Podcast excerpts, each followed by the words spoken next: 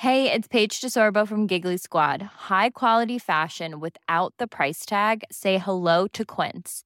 I'm snagging high-end essentials like cozy cashmere sweaters, sleek leather jackets, fine jewelry, and so much more. With Quince being 50 to 80% less than similar brands.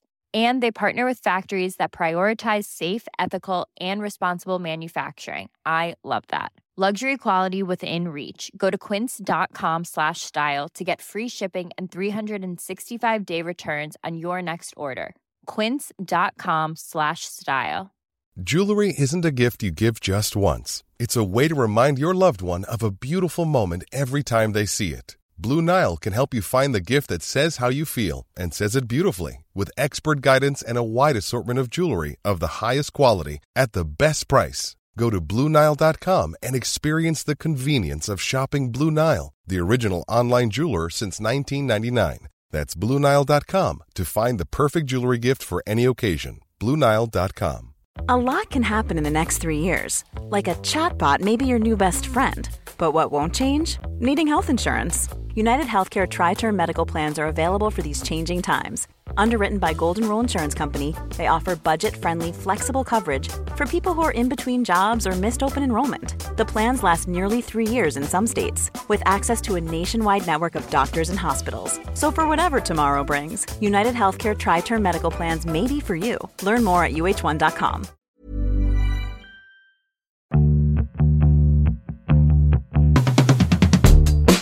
Hi, and welcome to Everything is Fine. We are your hosts. I'm Kim France. And I'm Jen Romolini. And Jen, I'm still in Philly. I'm still in Philly. Wait, just without without break, just Philly, Philly the whole time, or did you go home? No, it's been Philly the whole time. We're going home tonight. oh my god, that's a lot of Philly. That is a lot of Philly. Um, we just got off an hour long conversation that I think kind of broke us both in a good way, but yes, it did. It did. Our guest, Amanda Clayman, um, who is a financial expert slash therapist. Yeah, she's a financial wellness advisor and therapist. It was like two, it's like a Reese's peanut butter cup, like peanut butter and chocolate. You know, it was like two things that you would not think to put together that when you put together create a powerful whole. Totally. I thought that too. And um, but also what as when we hung up the phone, because we kept and and every listeners are going to hear this, we had many, many very specific, very like, you know, prescriptive, like give us the answers to this questions. And we're going to have to do a follow-up with Amanda. And also at some point, I think a uh, um a, a, whole episode on retirement because the we did a call for questions and the questions were insane. There were so so so many. Um, yeah. But uh, so we're going to do a follow up. But the, the interesting thing that she said, I thought, was that that we want this stuff to be simple, and it's actually not simple. Like it's it's right. it's more emotionally complicated than that. But anyway, yeah, no, really interesting conversation. You know, hard to have because it's so hard to talk about money, and it's so hard to think about money and we have so much shame associated with our attitudes around money just shame and yeah and just feelings of just like inadequacy and you know in all ways like uh, uh, I, I, often feel stupid you know it's just it brings up so so so much. So just just listeners just so you know consider this a starter conversation a starter conversation about money. Yeah that's fair. Should we get into it? Let's let's get into the episode Our guest today is Amanda Clayman. Amanda is a writer, podcaster, and most of all, a financial therapist widely recognized as a pioneer in cognitive behavioral therapy based financial counseling. Amanda is the author of several financial wellness courses with LinkedIn and the financial wellness expert for She Knows Media, where she writes a financial therapy advice column. Amanda's work has been featured in CNBC, The New York Times, The Wall Street Journal, Real Simple, Forbes, and many others. Her approach as a clinician is decoding how thoughts, feelings, and associations shape our financial choices and identify how those patterns both serve and limit us, which makes her, for me, literally a dream guest. Welcome, Amanda. Thank you so much for being here. Hi.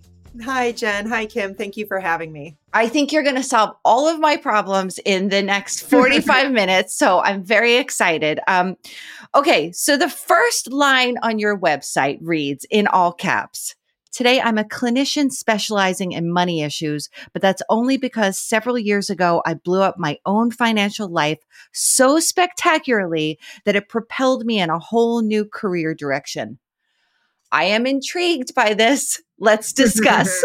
Yes. I, I like to also say that a different way, which is that I hope that the bridges that I have burned light the way for others. yes, always. Yes.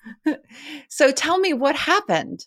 You know, looking back it's funny. My my experience of that time of my life was that it was complete chaos and um, that there were all of these financial things that were going on. In in retrospect, though, I have kind of a, a different perspective on that obviously. Um, but to begin with I, I was a person with a dream. You know i was 22 years old. I graduated from college. And without a more firm plan i decided to just relocate myself to new york. What i didn't do was financially prepare myself for that event. Um, so by simply you know, entering the island of Manhattan, I discovered that I needed to have several thousand dollars in the bank for things like a security deposit for an apartment, um, broker's fees, which yeah. were, you know, a, a, very big deal in those days and have since been the target of some legislation. Um, but what I did was I wrote myself uh, those convenience checks that come with your credit card statement. You know, sometimes they have those those. Oh my god! Yes, yes. And so I literally um, wrote myself these checks, deposited them in my bank, which by the way, I didn't even know that, you know, there are several rules against that. But like that was kind of my means to an end to be able to accomplish sort of what I needed to do, which was to to land myself in New York City. But it started me out uh, in the beginning of my career. I did, I found a job, I landed on my feet. Things started to kind of like even out, except for I had this obligation now in the form of some credit card debt, which started to just climb bit by bit, chunk by chunk, um, until it was around $20,000, which is not a, a huge amount of debt.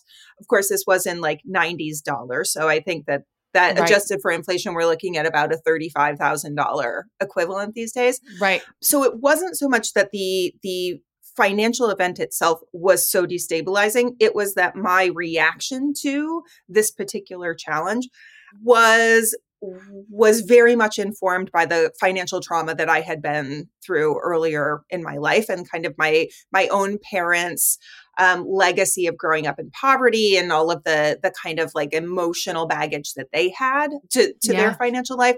So I became incredibly avoidant uh, about my finances. I could not bear to open up my statements. Um, i would do all kinds of impulsive things like like if i did force myself to open up these credit card statements i would look at how much money was in my bank account and i would send as much money as i could to the creditor of course leaving myself without enough money to then cover the other parts of my regular financial life. Right. So i would grab a credit card in order so like it was this whole vicious cycle and i had absolutely no idea how to get myself out of it and the problem with that is that, you know, if we think of these as like parallel tracks, like I I had a lot of things that were going right in my life. I was establishing myself in a career. I was learning about myself as a romantic partner. Um, I was discovering sort of like who I wanted to be in the world. But I had this secret shame. Yeah. Which was that I felt like I was terrible with money.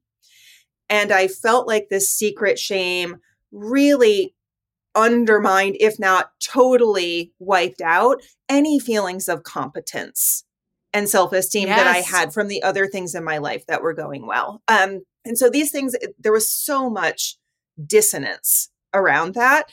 And I just really didn't kind of know how to, to put together this vision of myself that that acknowledged that I I could have all of these strengths, but that money was really a, an area where kind of like my demons came out to play. Yes, yes. So so so how did you how did you get out of that? How did you find your way out? There was a beautiful crisis that came uh, when my mom came to visit me. And when I was little, my mom used to cut my hair. Um, and I asked her on this trip to uh, if she could give me a haircut. And she gave me such a profoundly bad haircut. Wait, how um, old are, how old were you at this point? I was like 26. Like okay. I was I was not the little child with, you know, my mom perfected the early 80s bowl cut. Um, but I don't know that her skills were continually developed since then, yeah. shall we say. Um, it was choppy. It was a mess. I saw my hair. And for me, that was the straw that broke the camel's back yeah. uh, because I just, I crumbled. And, and my mom's response was, we will call your hairdresser. We'll tell her it's an emergency. I'm sure she'll see you. And that's where I couldn't keep the secret anymore because I had to tell my mom that I had bounced a check. Like this was again back in the days where you could write a check at yeah. your hairdresser. I had bounced a check. I couldn't go back. I couldn't get my hair done. So and and my life was just kind of a a conglomeration of these landmines yeah. it felt like so in telling the truth to my mother which had been sort of like the secret that i i just really didn't want anybody to know but in exposing it to my mom i finally admitted that i really i really needed help like it was a classic kind of hitting bottom yeah. story my life had become unmanageable i right. did not have it together and i needed to let somebody know about yeah. that. And that person was my mother. And in fact, I I really I expected so many things in response from her. Um, what I didn't expect was was compassion and some constructive help. Mm. Um, so that was such a relief that I I was able to have a positive kind of outcome to that yeah. experience. I know a lot of people like they may not their predictions about people's uh, reactions to their struggles uh, may not be that positive, but I was very lucky in in my circumstances that that was a really helpful uh, moment for reparenting between my mother and I. Yeah. Can, can we talk about the avoidance? You know, it feels like that. You know, being avoidant can be can be such a powerful, powerful thing when you know what you should be doing and you just can't stop being avoidant about it. Yes how how would you advise people to get over that how do you you know is it taking small you know small easy to manage steps first what is it yeah. well that's the great thing is that the thing that i have struggled with personally is kind of what i have now put myself in the way of uh, to re-experience a million times over because that is what the universe brings me uh, for clients. My clients are avoidant people. We we experience um, a, what can feel like an insurmountable emotional reaction, uh, a really negative emotional reaction to the prospect of, of kind of like engaging with money. So, what I do is there are a couple of different ways that we can approach that. And this is the thing that I really love about financial therapy is that we're talking about money, yes, but we're also talking about kind of like how we do things, how we relate to ourselves, how we self-regulate, etc. Um, so we can kind of either look at how to structure the money task, or we can look at kind of how to reframe that, the meaning of this event and experience for ourselves and and sometimes we experience a shift because of that reframing and i'll give you an example um, so let's say that a person is kind of in that that ground zero moment like I was um, yeah. back in my 20s. I might say to a person in those circumstances, there are a couple of different ways that we can approach this. Number one is I want to know a lot more about the meaning. Like, what is this? Tell me the story of what's happening here. And and that gives us a sense of like what what significance does this have in a person's life? Like how are they relating to this problem? Do how do they assess their own agency in this problem? How does this uh, problem reflect on on their sense of themselves and their identity et cetera? So we can go into almost like a kind of like traditional like psychodynamic like like let's really explore the roots of this mm-hmm. reaction. Or we can look at it much more structurally. We can say, like, what is the routine that you have with money? Oh, you don't have a routine? Quelle surprise. Um, because when we are avoidant, that's the first thing that goes out the window. So, so we can say, like, you know, is there a way that we can really start to like break down and do a, a bit of exposure technique and see if that's able to to help you learn how to self-regulate as you're kind of exposing yourself to the stressor. So we might play with the task a little bit. For example like one thing that i i do with people in the beginning of this process is we work on just having a sense of like um, trust with ourselves and feel like we can be reliable to ourselves in showing up for our goals and obligations. So, like, let's plan a time that you are going to open up this thing called money and we we go through the tasks and and you know there's a plan for what to do so it's not like you just sit down and sort of like allow the feelings to kind of like flood into that empty space. We can give transitions to that activity, which allow us again to settle. We're working with our nervous system. And another thing that I do is I put an end time on that. So it's it's not just that you can get yourself to sit down, but we have to make that activity safe for people to be in. And one of the ways that we make it safer is that we give it a boundary. So we say, you're going to do money for 30 minutes. And then at the end of the 30 minutes, we're going to put this away. We're going to transition out of that activity and back into normal life. So, in that sense, we are literally retraining the body around these financial tasks to learn how to simply self regulate and kind of work with like the way that when we are stressed out, our body and brain is dominated by our limbic response, our fight, flight, or freeze response. Yeah, yeah. And when that is happening, our prefrontal cortex is completely offline.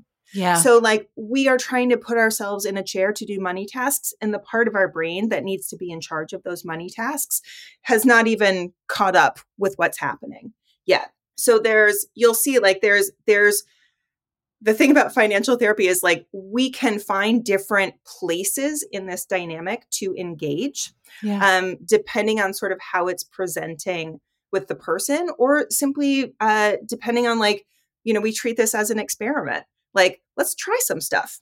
Yeah. let's start over here. Let's see what happens. Let's gather information. Because that's another one of the things that we are learning how to do in a more healthy way as we're engaging in financial wellness work I want to talk about shame, right? Like one of the things that I've started to come to with my own finances, which are I'm 50 years old and full disclosure, they've been a fucking disaster my whole life. And I've felt dumb with money and I felt very ashamed of that, everything you're saying. But one of the things is that eh, so much of this is so deep. And I know we're going to get into like concrete things in a minute, but so much of this is so deep. And one revelation I had recently was to think about taking care of my money would be to take care of myself and to think I deserve to be cared for and take and I I wonder if that's a, those kinds of connections come up with your clients because that was a revelation for me. I was like, "Oh, it's that I don't think that I deserve to be treated well. So of course I'm not treating my money well." Does that mm-hmm. does that mm-hmm. make sense as a as a as an idea? I want to talk about shame basically, shame and money. Yeah, shame shame is such a tricky tricky thing because um, I almost think that it's like, you know, when you do a new exercise and it engages like some small muscle that you don't use a lot, and you don't realize that that small muscle is really getting activated and trying to do too much in this exercise. Yeah. And then it hurts. I feel like that's shame because shame has this evolutionary purpose which is to make sure that we don't do anything that's going to get us kicked out of our tribe where we would die in isolation. Like that was the biological and social reality for our ancestors for all of these millennia. Shame is what keeps us together.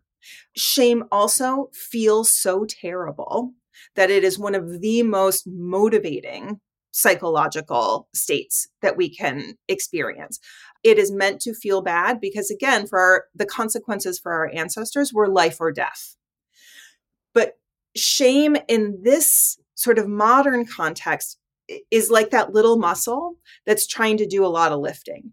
And when it comes to money, one of the first places where where shame sort of gets pulled into this dynamic is because shame tells us oh, this thing that I want or this thing that I'm doing has consequences, social consequences for me, in that it might expose me to judgment. It might be a threat to the connection that I have with another person. And I'm going to come back to that specifically in a second. Yeah. Or this could be something about that's revealing some dissonance around like our a cohesive sense of identity. So like like I was experiencing in in my story earlier, like here are these places in my life where I'm giving myself a passing grade, but over here is something where I feel like I'm a terrible person. Right. Because that's the power of the shame message, right? You know, what aspects of that shame, if any, are distinctly female? What what characteristics does the shame take on in women that it might not take on in men? So there are a couple and and and I do think that like because women are often socialized to a be much more aware of their feeling states. You know we we experience that as opposed to necessarily like uh, cutting ourselves off from it. But also there there's a lot of research that suggests that just women are kind of much more sensitive to anything related to interpersonal connection. And remember shame is all about hey you are doing something that's going to make you get kicked out rejected isolated and possibly die so we're experiencing and holding a lot of these these dilemmas around shame and especially like jen was saying a minute ago like how this shame kind of comes into our life and and sets up camp here in our sense of of how we relate to ourselves and kind right. of judge ourselves here. Right. So, for example, like we don't necessarily even notice the process by which this happens, but one very common way that I see is is around like how our needs or wants were treated in our family of origin. Mm-hmm. For example, there is a real difference between like if you said, like, Jen, what is something that you wanted as a kid? Do you remember anything specific? Bar Barbies. Very topical. um, so there's a difference between parent, I want a Barbie, and that parent saying, like, how could you want a Barbie? You have five other Barbies. It's ungrateful for you to want another more, another one. Or why do you think we have money? for Barbies. That's such a waste of money. All of these things. So it, it's it's a pushback specifically related to the the want. There's something wrong. Your want, your desire yeah. for this Barbie is the problem because that want right. in and of itself right. is somehow selfish or wrong or it comes from a place that has been invalidated now by that parent versus right. a response that would be more neutral which is you, that Barbie does not fit into our budget right now, or we are right. putting our money toward these other priorities, or or even like in a constructive way, like, oh, you want that Barbie? Let's you and I sit down and come up with a plan for how you might be able to like organize your own efforts around like yeah. this is how much a Barbie costs.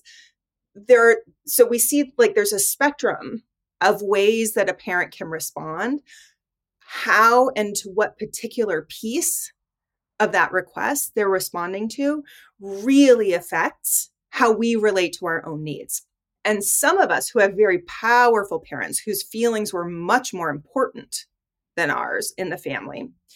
And for some of us, again, highly attuned, highly sensitive people who kind of learn at a very early age how to intuitively manage that parent's moods yeah that is going to set the stage for the the development of this process whereby we start to relate to our own needs as somehow dangerous mm. so we're like i can't even feel this need because i know that this feeling might cause me to be in conflict with this powerful person or person that i care about mm. this need um, or this desire is something like something that's dirty or wrong about me that I don't want anybody to know. Um, and these are the kind of things that are often really unconscious and and get surfaced through experiences with our money where we're kind of going like, hey, this doesn't add up. Like, why am I tying myself up in knots about yeah. something that you know should be a, a relatively simple matter of do I have the money for it or not? Instead, it's like a whole psychodrama about who I am as a person. Right, right. So, moving on from that, from the family of origin to like life partners, why is it why is it so hard to talk about money in couples and what do people bring to that dynamic i mean i guess it just it, any number of things mm-hmm. it's just such a mess it's just i mean and we'll get to some listener questions about this but it's just and i know you've done some like couples counseling financial yeah. couples counseling so like what okay so but what's what's our specific question here? Like no, the question is what what you know what dynamics enter into it when you're talking about a relationship with a with a life partner when you're talking about combining their mishigas with your mishigas to come together and create some hopefully not crazy reality? Yes. Well there are a couple of things. Um, number one is that what we experience in our own family growing up in many cases is our our template for normal. Oh. or even if we kind of know that it's not normal it's still kind of our reference point. So we're either probably you know um, freud had a paper called remembering repeating and working through. So we we like we pull up this kind of dynamic in our life either because it worked and we want to repeat it or because it didn't work and we want to repeat it with a different result. So it's mm-hmm. like, I'm going to do the opposite of this, for example. So we have people who are are responding to their family of origin programming and we've got two different families of origin obviously that are are coming in. In my marriage, for example, like I come from a family where my mom did absolutely everything and my husband comes from a family where his dad did absolutely everything. And the two of us landed in a marriage together, both going, get the hell out of my territory when it came to like mm. who was going to be in charge of this of the area. money yes of our lives so what how so what are some things what are some tips around that like that is a question like i there's there's a question in here from a listener like mm-hmm. i want to re- i want to save for my retirement my husband is totally disinterested do I do all the saving for him? Like, what are just the sort of like top line tips of like dealing with your partner about money? Well, first of all, you have to be engaged. Like it, I think that a lot of people, one of their their first strategies to reduce conflict is just to kind of like move to separate corners, neutral corners. Yep. So it becomes like, I'll do this, you do this, then we don't have to talk about it. Yep. You know, like we'll just split it 50 50 or whatever the arrangement. We we set it and forget it and then we don't talk to each other. Mm-hmm. That can work.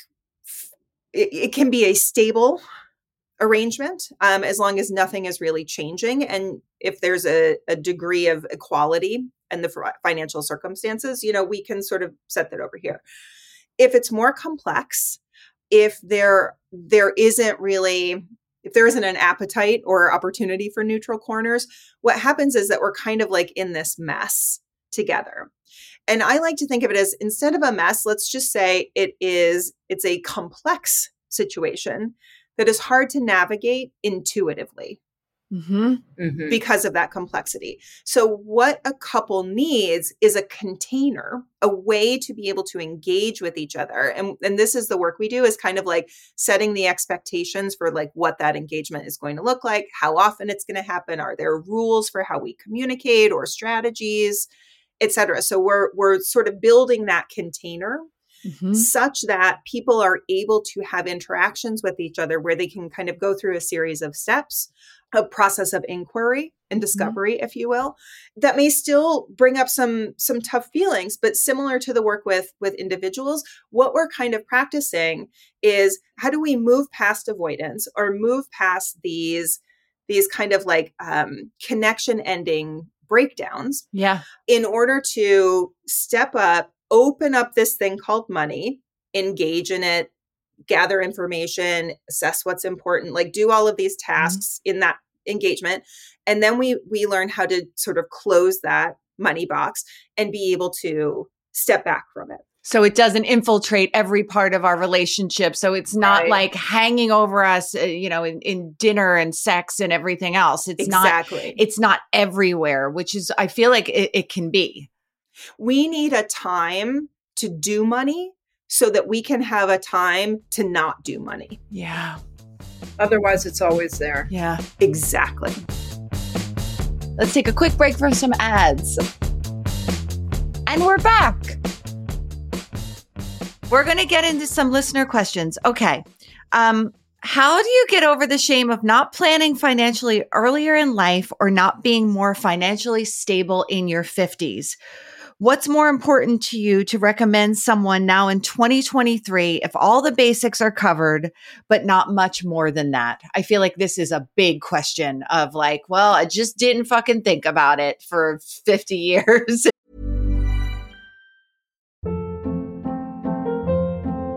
Hold up. What was that? Boring. No flavor. That was as bad as those leftovers you ate all week. Keke Palmer here, and it's time to say hello to something fresh and guilt-free. Hello Fresh. Jazz up dinner with pecan-crusted chicken or garlic butter shrimp scampi. Now that's music to my mouth. Hello Fresh. Let's get this dinner party started. Discover all the delicious possibilities at hellofresh.com. One size fits all seems like a good idea for clothes until you try them on. Same goes for healthcare. That's why United Healthcare offers flexible, budget friendly coverage for medical, vision, dental, and more. Learn more at uh1.com. Support for Everything is Fine comes from Ritual. So I love Ritual. Everyone knows I love Ritual. I talk about Ritual all the time. I particularly love its daily, their daily multivitamin. And I also really have been enjoying their melatonin. But the thing I love most about Ritual is their Hyacera. It's a once daily skin supplement that's clinically proven to reduce wrinkles and fine lines and increase skin smoothness in 90 days. In a clinical study, Hyacera led to 3.6 times reduction in crow's feet wrinkles within 90 days as compared to a placebo. Hyacera led to 2.9 times increase in skin smoothness within 90 days as compared to a placebo. You can enhance your skincare routine from the inside out with one daily capsule, essenced with soothing vanilla. I love Hyacera. It's been rigorously tested and validated. It's one of the industry leading sustainability. It, it, meets, sorry, all of the industry leading sustainability standards. You know, I'm a beauty editor now. I am all about keeping my face plump, and Hyacera absolutely has done that for me. I've been on it for months. I don't even know how long, and I can really see a difference in the texture of my skin. My skin looks more juicy, I guess is the best way to do it. Say it, do it. Uh, okay, so you can start Hyacera to help minimize wrinkles without compromising on clean science. Hyacera from Ritual is a clinically proven skin supplement you can actually trust.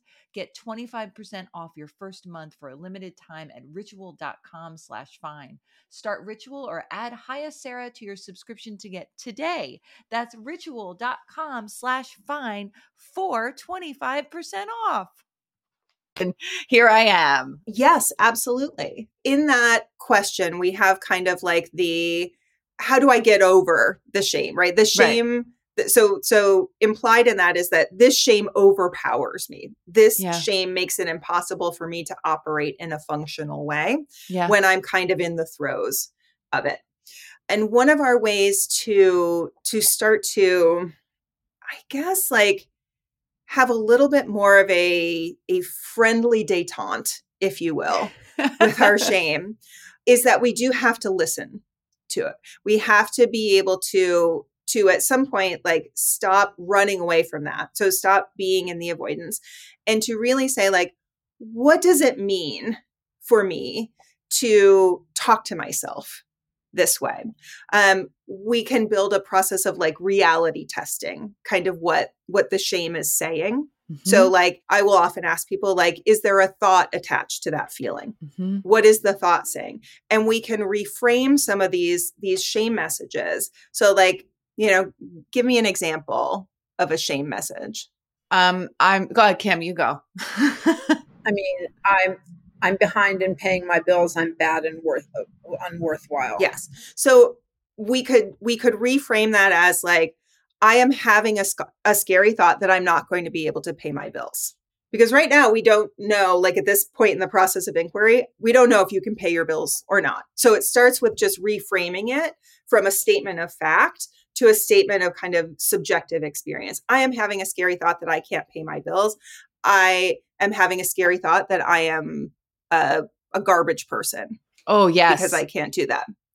and we we come to these thoughts and then we can set kind of a a way to be able to again engage that feeling and get a little bit deeper than it and say like all right let me start to do a kind of like reality check mm-hmm. of my money so one of the first things that we do because a lot of this stuff comes from vagueness i find yeah. you know we don't necessarily have a comprehensive view of what our, our problem is or maybe we do have a pretty pretty good idea of what the problem is but we are feeling about that problem is that because there is a problem everything is a problem. Right. So part of that inquiry around the shame is like again scary thought. Now we're going to reality test it.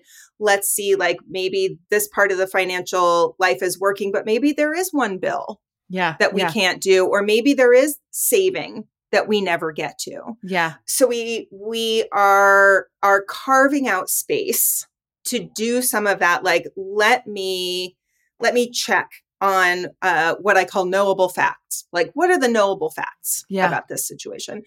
And then we can start to move too from some of these, like, I am a garbage person because of this problem. It's like really like are, does having a problem? I'm a garbage person because I haven't saved a retirement. I'm going to yes. be old, right? So right. let's let's reframe that though. So where where are we? If like what is the tip? Where because this this question came up again and again. Yeah, I'm 50. I haven't prepared for this. I'm 40. I haven't prepared for this. I'm 55. Whatever the age is. What is the first step? In because clearly we have to get right about retirement, right? Yes. What is like the first thing somebody should do or like the number one tip around this? What I would say is is to to think of where this problem, where this pain point lives in the context of the rest of the financial life. Like if you don't have this container, right? Mm-hmm. If you're not doing your cash flow, for example, yeah. on a regular basis, you are not in a position to save because you don't know what you can. Wait, what is so? What does your cash flow mean? Tell me. so cash flow, like how how money is coming in and how money is going out. Okay, okay, thank you. yeah. So so like knowing cash flow, like when I talk about um, money as a practice or setting up this container, the thing that we're doing, and we can almost think about it like like a practice, almost like a yoga practice or a meditation practice. Like, you know, what do you do? You come back to the breath. The breath comes in, the breath goes out. That is cash flow money comes in, money comes out and when we're sort of situating ourselves in this kind of like this container space yeah getting a sense of our cash flow in and out that's always the place that i have people start okay because thinking about the future will not happen if we're not sure that the needs of today are taken care of. So we need to right. create safety and a sense of again being reliable to ourselves. Right. Can I show up and make these decisions? So so situating people in their cash flow once we have this regular container of contact with our money and the ability to self regulate when we're in that space, then we can start to say, like, okay, now what are all of my problems? Right. Oh, I have a problem saving for retirement. I have, uh, a, but we're we're we're giving ourselves kind of a, a, a needs assessment and a skills assessment when we're right. doing that cash flow and resources assessment to know how to answer some of those big questions. So what are some resources in terms of like good like resources to to take this next step? So you're building this container, you're understanding where your cash flow is so that we mm-hmm. can start thinking about the future. You're sort of lowering your anxiety by getting like very concrete answers and now you need some skills, right? Mm-hmm. So let's mm-hmm. go next stage, right? We're we're tamping down the emotional part of this. Where do we look to find our like money skills are what are the what are some good resources that you recommend to your clients for this this kind of a thing it's funny i'm really picky about that question so i would say like you can look to me and you can right. look to my courses and yeah. and all of that um and and i feel some frustration around this too because i i feel like there are not there aren't a lot of great resources that are doing doing this holistically yeah. and for i and helping people discover what their own kind of intrinsic motivation is around that. Yeah. So i'm afraid i don't have a really good answer for that because i feel like a lot of it is like almost like in that bro speak of totally. like gotta have all the money and like yeah. have all the points and otherwise you're not safe and and it's like Charlie Brown it's like Charlie Brown parents like I don't even mm-hmm. hear it. You saw I have a friend who like sent me some finance books I haven't even I like tried to open them I was like I'm going blind I no, it's like a language I don't speak. yeah. It's like a language I don't speak. And I know that the avoidance is a huge part of that. it's cultural in that I I feel like money is so absolutely misunderstood and the way that we kind of are the propaganda around how to operate money or how to situate ourselves in this financial world is is really not coming out of the the a motivation for human thriving Mhm. it really is about the the kind of cultural values of capitalism and i really do think that a lot of the reasons that so many of us do kind of struggle to feel like like i don't know this just doesn't speak to me or it doesn't speak to my problems or it doesn't acknowledge or my full humanity in some way like i feel like we are exposing the cracks of really like how money has kind of been set up to be something that uh I don't know, we're we're living in a myth, Yeah. I think, about money and Yeah. and our global financial system and and so I I feel like this is all a mass kind of like soul searching Yeah. for all of the people who feel left out of the current narrative and the current advice. I think we what I dream of is that we create this groundswell that says, what is money? Well, it ain't that right. can we come up with something healthier more sustainable and again that's defined by human thriving as opposed to just like how to survive in this vastly hyper competitive world that is a global market Can I ask about? We have a question from a reader, I mean, a listener. Um, this keeps me up at night ever since I read that an, on average, a woman will hit her peak salary at 40. Knowing that and that ageism in the workplace can knock you out sooner than you might want, how do you adjust your plan to real, realistically account for that? well so there are two things number one is if that's the reality then we adjust to it and we say that the the number answer is you need to really kind of minimize your overhead as much as possible. So, like, what are kind of your committed expenses, your obligations, the things that you have already decided to put money toward? Um, if we can reduce those, and obviously we create more of our, a higher proportion of our money that is discretionary and we can decide what to do with it. You know, if if it is like it's all doom and gloom, then we say, okay, batten down the the hatches. Like get really serious about reducing your overhead and saving as much as you can for the future. I know that the person who is sending in that question already knows that answer.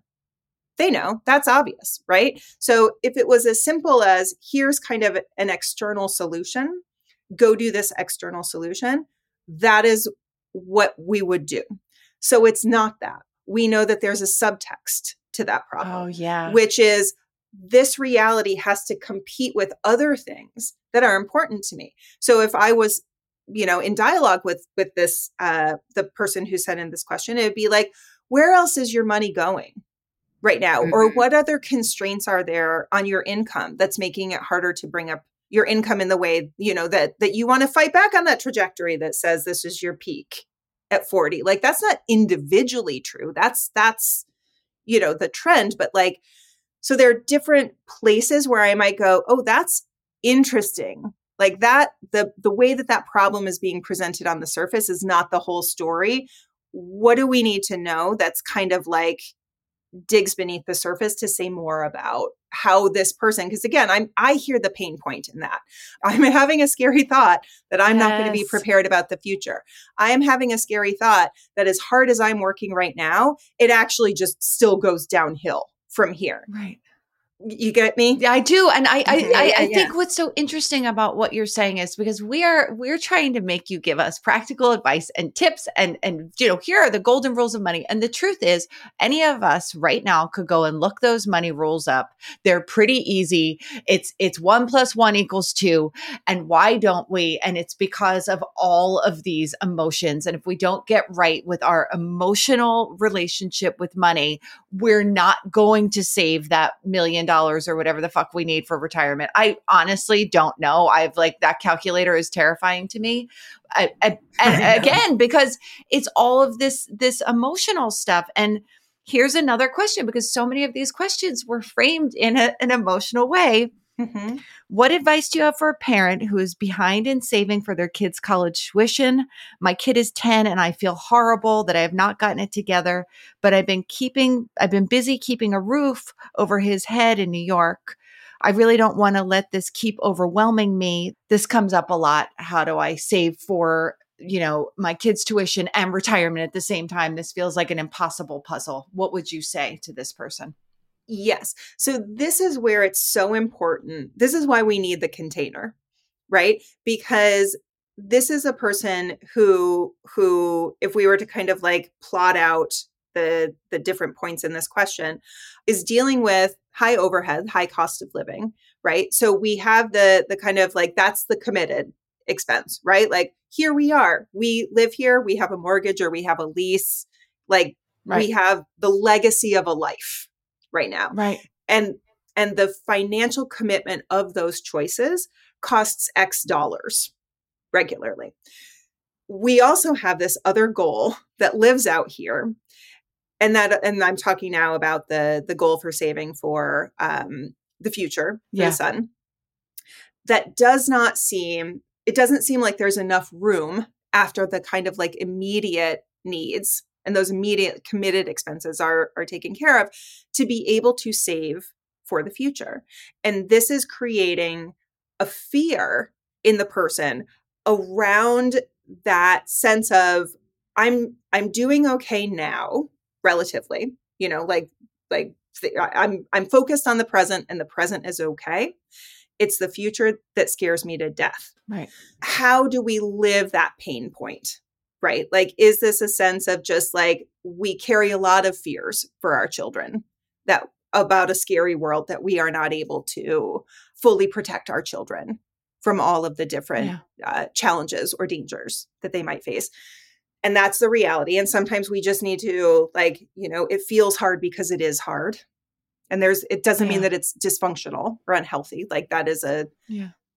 we have a broad range of, of emotions that correspond to you know the experiences that we have as as human beings um so it could be you know to to really first of all validate the challenge of trying to balance high cost of living keeping the lights on and, and taking care of a child in new york city yeah.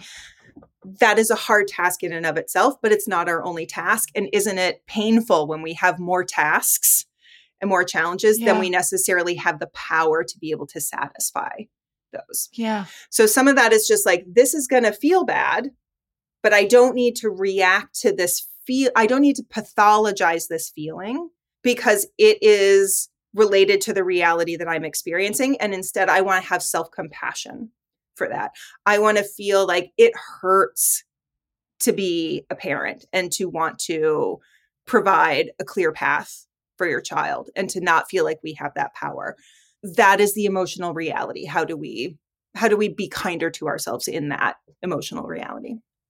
It's so funny this conversation like half of me while we're having this conversation wants to run screaming from the room yeah. and never come back and then the other half of me wants to curl up in your lap and tell you all of my problems. Yes. because it's so like I can feel it in my stomach. I can feel and my, my financial life is not a disaster, but there are a couple of sticking points, I would say. Mm-hmm. And um, you know, I'm highly avoidant and and it's it's just it's it's just so intense. But I was thinking about something. Um, what would you say to someone who always assumed that they would have a partner to work on all of this with and either chose not to have a partner or just didn't find a partner and is now approaching all of this on their own? We had a question from a listener who was in her 40s and said, you know, there are more of us who are single now. Is there what should what should we be doing? That's a wonderful question, and and it leaves a lot of um, space, I think, for creative uh, solution finding so first of all there's there's like what's the pain point? What's the kind of like emotional reality? And the emotional reality of that is disappointment. I had a plan a. I was expecting a certain degree of of partnership and help you know in the form of like another person who could make this contribution maybe even bring in some skills you know have a skill set that i don't have. So we're going to feel disappointed that that we had an idea that our efforts would be supported and shared with another person and that has not happened and that's going to feel shitty. Yeah. So first we have we have compassion for ourselves for that experience. And then if once we can can come to that that love place for ourselves like yeah of course that was my my wish or my expectation um and it hasn't happened so so where am i? Like how do i start to think about this um in terms of what i need and doing that kind of like needs assessment resource assessment and then i see like and the more we we can do this in a in a healthy way in a, a self-compassionate way the less likely we are to hide and withdraw in shame and avoidance from being able to think more creatively. Like you said, you know, there are so many women in this this boat. I'm seeing wonderful things about like women setting up like golden girls. Like I'm to get a house with my girlfriends. Yeah. And we're to be right. like we are not beholden. Newsflash, I am super psyched about this, but we are not beholden to the old structures of the patriarchy yeah. anymore. We can and I I really want people to step outside of of the idea that help is going to come always in the form of a partner here because like the institution of marriage and partnership is is really kind of like it's it's i think challenged to to show how it can adapt to the current circumstances. So like where we don't have that what i would say is let's find other ways to a connect around the truth of where we are. So it begins with just kind of like here's the boat that i'm in. I wonder if other people are in the same boat b like hey what other things could be helpful here? Is it is it co-living? Is it starting like just a a like zoom monthly like hangout with your friends where you're just opening bills you know? Like where you're opening bills and you're you're paying them. And so you you can create community yeah. around some of these these events to to help feel supported um to help celebrate your wins you know yeah. like we we can think of what what the components of what we might get from that romantic partnership and say are there other places maybe in this world where i could right. find some of these things yeah. for myself yeah um but yeah one of the first uh, organizations that I stumbled because I I've been doing this for a long time, kind of pre internet in some ways, um, definitely pre social media. One of the first organizations that I found was this place called uh, wife.org, which was the Women's Institute for Financial Education. And wife.org, their their slogan was a man is not a financial plan. and I was like, oh, hallelujah. Thank you for that. Um, on that, are there organizations specifically geared towards women and investing that you would recommend? If there are places like specifically for women, especially at this age where we're like, oh shit, I want to do some catching up here, etc. The only one that's that's popping to mind is Ellevest. Mm-hmm. I, I think Ellevest and and others like it are doing great things. Number one is they're putting a flag on the ground and saying women gather here yeah. let's you know here's a a repository of information and resources and support etc but whatever it is that the key is where do you feel like you are in a group of people who have your back who experiences similar um, kind of challenges to you and have a a culture around how to meet those challenges and rise to those challenges that speaks to you because the number one thing that's going to help people is not necessarily the quality of the information because like you said earlier jen like it's not rocket science to make the money balance. The hardest part is the human part.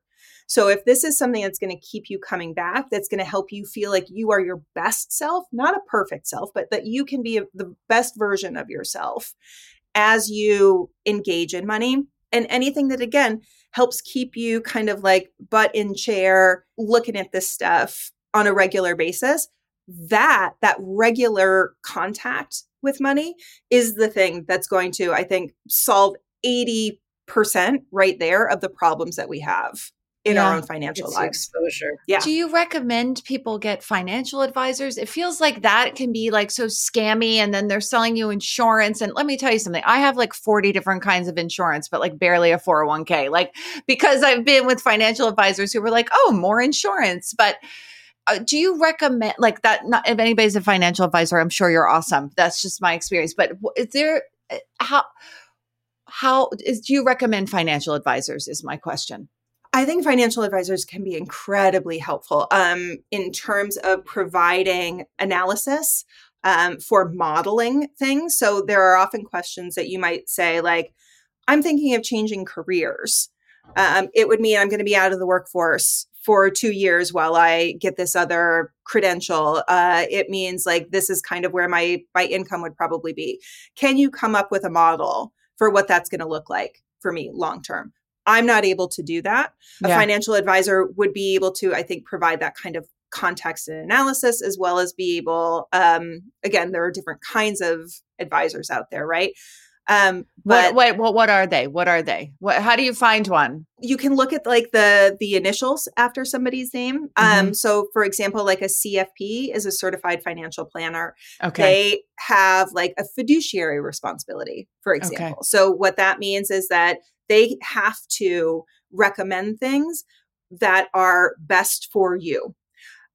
Without that fiduciary uh, level of of responsibility the standard is suitable for you. So there are advisors like uh, a, somebody that is an investment advisor like an ria registered investment advisor or has some other kind of like uh, somebody might just have a you know like an mba but not Mhm. necessarily be through a financial planning program but they would only have to recommend uh, products that are suitable for you Okay. so that could mean like that person gets a commission from selling you that insurance yes. product, which may not be the best thing for you. But if it's not a bad thing for you, that still meets the threshold of suitability.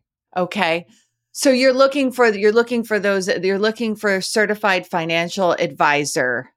That is going to give you the most comprehensive, I think, consumer protected kind of um, advice. There, there's just there's so much training. Um, there's a lot of ethical oversight Mhm. in the CFP world, but it's also generally like you will see you will see advisors who um, that's where they're taking a percentage of assets under management potentially Mhm, as the way that mhm. they get paid which may not be like you might not be looking for somebody to manage a portfolio for you Right, right. you might just be looking for somebody who is able to give you the kind of analysis, maybe do a little portfolio review and rebalancing with you once a year. But how do you find these people? I feel like it's like my mother-in-law's like nephew's cousin and like that's how that I feel like nobody knows how Yeah. to find these people. How do you find like a good one?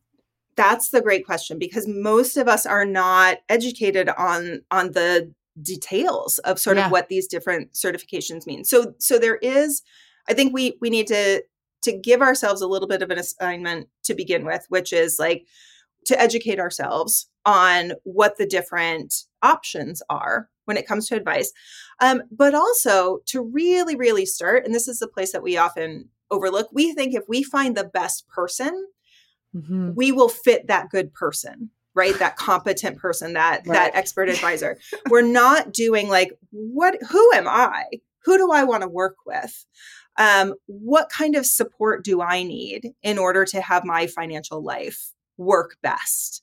Because we we want a rescuer right? Yeah. ultimately we want to skip over the part where this brings up all of the emotional stuff that gets attached to money.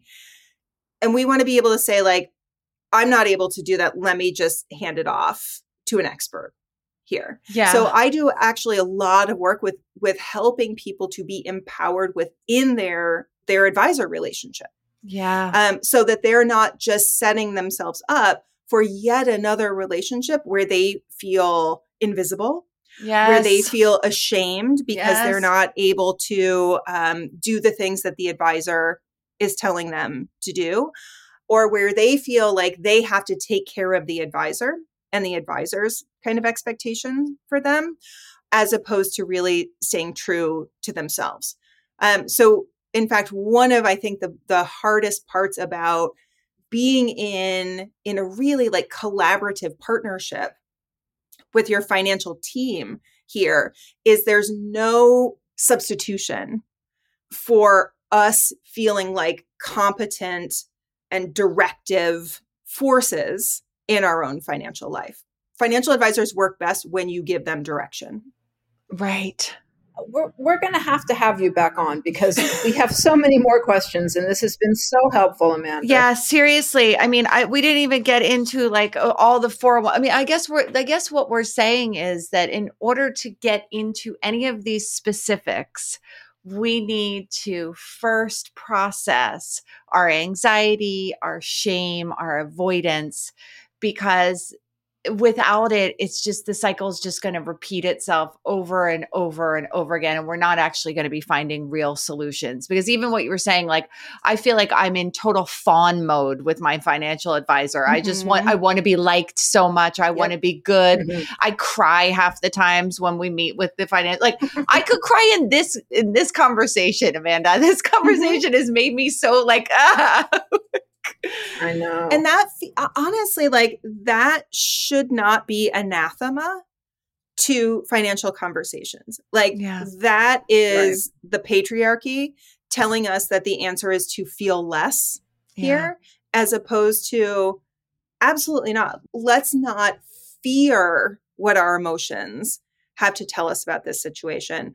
Let's have a more neutral way of observing our emotions, of trying to assess what those emotions are telling us in this moment, and then coming back to that place of, of uh, compassionate self acceptance um, and saying things like, like, I hurt, I hurt, I hurt. And, and acknowledging the feeling that's in the room with us before we get into the whole performance of how am I going to manage my way out of this hurt but to make sure that that we are in in alignment with ourselves when we're going into these engagements with money. Yeah whether it's yeah whether it's with whether it's with a partner whether it's with a financial advisor whether whatever it is. And then i think the other takeaway from this conversation is having a what you said was a container where we have a certain we set up some rules about how we think about talk about money, how we're, we're, the cadence for with which we deal with it. Like it's once a week. This is it's contained here so that it's not bleeding everywhere, all over everything, and like kind of ruining our lives from the anxiety. Because the reality of the situation is the reality of the situation. There's money coming in.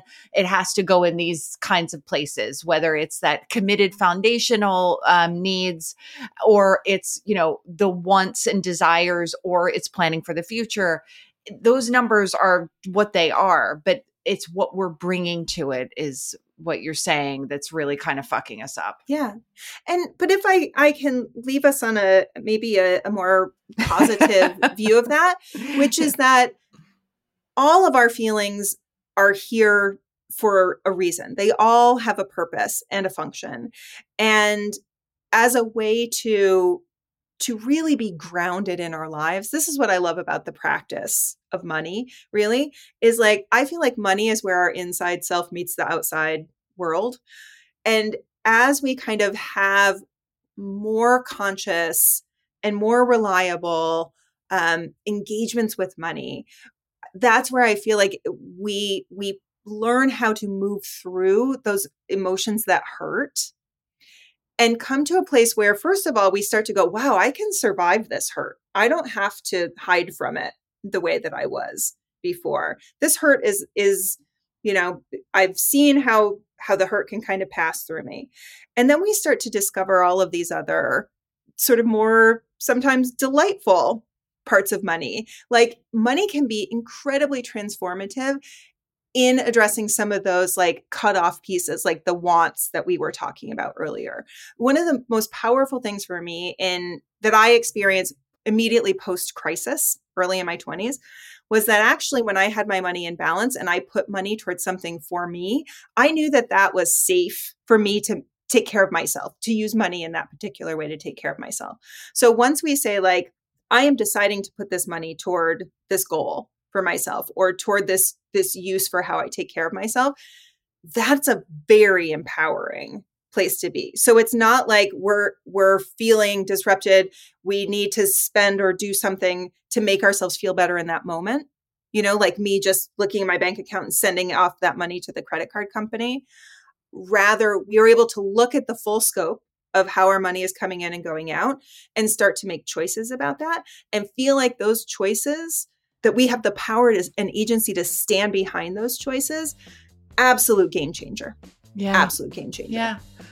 Where can people find you, Amanda? Because we want them to find you, obviously. yes. uh, you can find me at amandaclayman.com and amanda clayman on instagram not doing twitter anymore Yeah, no, no, nobody Yeah. is. Thank you so much for coming on and doing this Yeah, with us. We you. really appreciate it. This was a, a, very nurturing and informative conversation. So thank you for this. Yes. good oh it was such a, a delight thank you for having me Thanks for listening to Everything is Fine. We're your hosts. I'm Jen Romolini. And I'm Kim France. If you like the show, please rate and review it across the platforms. It really makes a difference. It helps people find the show. If you want to support the production of the show, you can join our Patreon at patreon.com slash everything is fine. If you want to follow Kim, you can find Kim on her Substack, kimfrance.substack.com. It's still called Girls of a Certain Age, technically. If you want to follow us on social media, we're at EIF Podcast on Instagram. We have a robust and private Facebook group. The show is mixed and edited by wonderful Natalie Rivera, who we love so much and are so grateful for. And we'll be back next week.